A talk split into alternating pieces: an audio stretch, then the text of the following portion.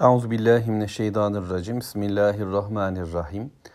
Elhamdülillah. Allahumme salli ala Muhammed. Eşhedü en la ilahe illallah ve eşhedü enne Muhammeden abduhu ve resulü. Sözlerin en güzeli Allahu Teala'nın kitabı olan Kur'an-ı Kerim. Yolların da en güzeli Hz. Muhammed sallallahu aleyhi ve sellemin yoludur. Mülk suresi, Tebareke suresinin Kur'an-ı Kerim'deki yeri ve iniş dönemi ile ilgili birkaç bilgiyi paylaşalım Rabbimin izniyle. Böylece sureyi daha iyi kavrama imkanımız olur diye düşünüyoruz. Allah'ın kelamı başka sözlere benzemez. İnsanların sözleriyle kıyaslanamaz. Bu bakımdan vereceğimiz örnekler insanların sözlerine dair olacak ama bunu Rabbimizin sözü için çok daha anlamlı halde düşünmeye gayret edeceğiz. Şunu söylemeye gayret ediyorum. Mesela daha evvel de belki söylenmiş bir misal olabilir. Biz karşıya geçmek diye bir cümle kurduğumuzda bu eğer e, İstanbul gibi bir yerde söylenmiş bir sözse karşıdan kasıt denizin öteki tarafı, öteki yakasıdır. Dolayısıyla sözün söylendiği bir mekanın önemi vardır. Yok başka bir beldede bu söylendiyse ya ırmağın öte yakası ya yolun karşısı gibi bir ifade anlaşılacaktır. Sözün söylendiği zamanda bu bakımdan önemlidir. Okuduğumuz bir metinde eğer bir araba kelimesi geçiyorsa bu yaklaşık 150 yıl öncesine ait bir metinse burada anlatılan şey yani at arabası affedersiniz ve buna benzer başka tür bir araba olacaktır. Ancak e, günümüz zamanlarında söylenmiş bir söz ise kastedilen mana farklı olacaktır. Bu ve benzeri durumlarla sözün söylendiği mekanın sözün söylendiği zamanın önemi vardır. Bu bakımdan alimlerimiz Kur'an surelerini Mekki ve Medeni olmak üzere ikiye ayırırlar. Bu sadece konuyu kavramak adına önemli bir bilgidir. Aynen iniş sebeplerinin bilinmesinin bize verdiği faydalar gibi. Konuyu Mekke yıllarını anlayarak, o dönemi düşünerek kavramamız bugüne intikalde bize kolaylık sağlar. Ya da Medine'de inmiş, İslam toplumunun şekillendiği dönemde inmiş bir ayet grubunu kavramamız o zamanla ilgili olarak bir takım düşüncelere ulaşabilirsek daha nitelikli olur ve bugüne yansımasını daha rahat keşfedebiliriz. Tekrarlamam gerekir ama Rabbimizin sözü sadece işte Mekke'de indi. Bu Mekke'yi bağlar anlamında değildir. Nitekim bundan önce sizlere Peygamber Aleyhisselatü Vesselam'ın Mülk suresiyle ilgili söylediği sözü aktardık. Bunu bütün Müslümanların ezberlemesini hatta gecelerini bununla doldurmalarını istiyor. Bu ne demektir? Medine yıllarında da Müslümanlar Mekke'de inen bu sureyi okumaya, canlı tutmaya devam ettiler. Konu komşularıyla, çoluk çömlekleriyle de ezberlediler, anladılar ve kavradılar ve aktardılar.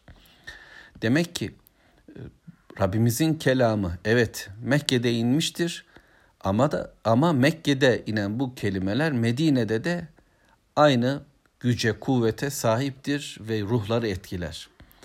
Bugün de biz sadece sözün e, söylendiği ortamı düşünerek kendi hayatımızın nasıllığını anlayacağız. Fakat Peygamberimizin sallallahu aleyhi ve sellem söylediği öneriyi, tavsiyeyi, emri dikkate alıp bu sureyi gündemimize koyuyoruz, kalbimize indiriyoruz.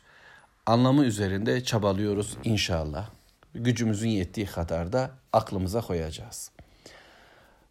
Sure Allah en iyisini bilir ama Mekke'nin ilk yıllarında indi. Ve Peygamber sallallahu aleyhi ve sellem Mekke dünyasına kafir dünyaya bunu okudu. Bunu söyledi ve onları özellikle Allahu Teala'nın gücü kuvvetine, aziz oluşuna, melik oluşuna, Rab ve ilah oluşuna çağırdı.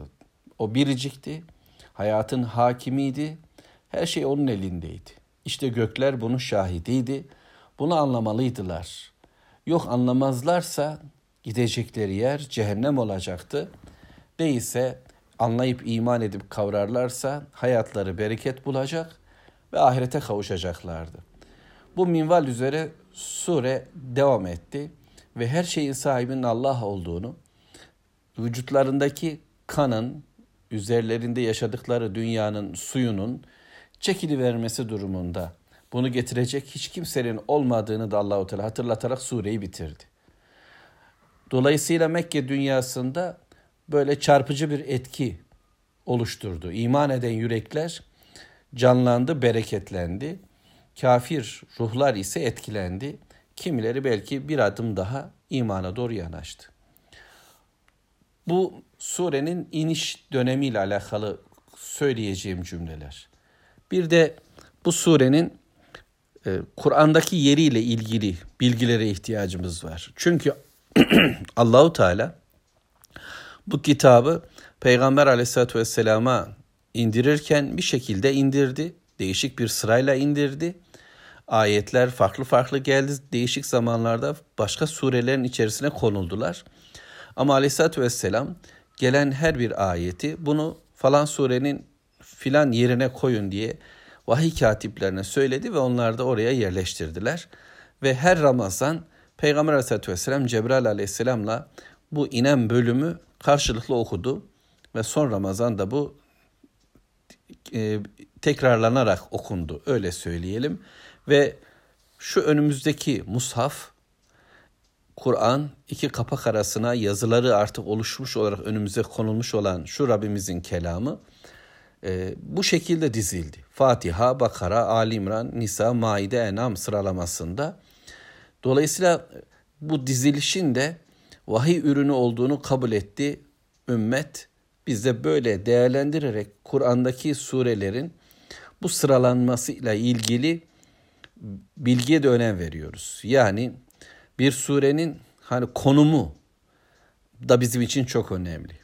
Bu bakımdan Mülk suresine eğildiğimizde Mülk suresinin öncesindeki sureler işte Tahrim suresi, Talak suresi, Tegabun suresi bu devam eden sureler Medine'de gelen sureler. Yani Rabbimizin kelamında Hadid suresiyle birlikte böylesi bir yapı var. Doğru mu söylüyorum? Tekrar geriye doğru döneyim. Mümtahine, Haşr suresi. Evet, Hadid, mücadele diye başlayan bölüm, e, özellikle Mücadele suresiyle bir cüz başlangıcı var.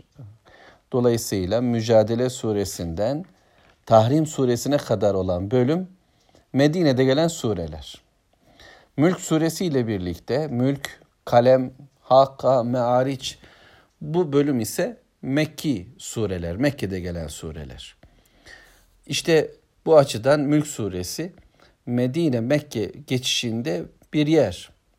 Oysa sıralamada Mülk suresi daha önce inmiş. Fakat Kur'an'daki yeri işte burası. Medine dünyasının anlatımından sonra. Sanki şöyle anlasak olur mu? Bu benim e, aklıma, dilime düşen bir bilgidir. Doğruluk, yanlışlık noktasında bir şey söylemeyeceğiz. Rabbim en iyisini bilendir.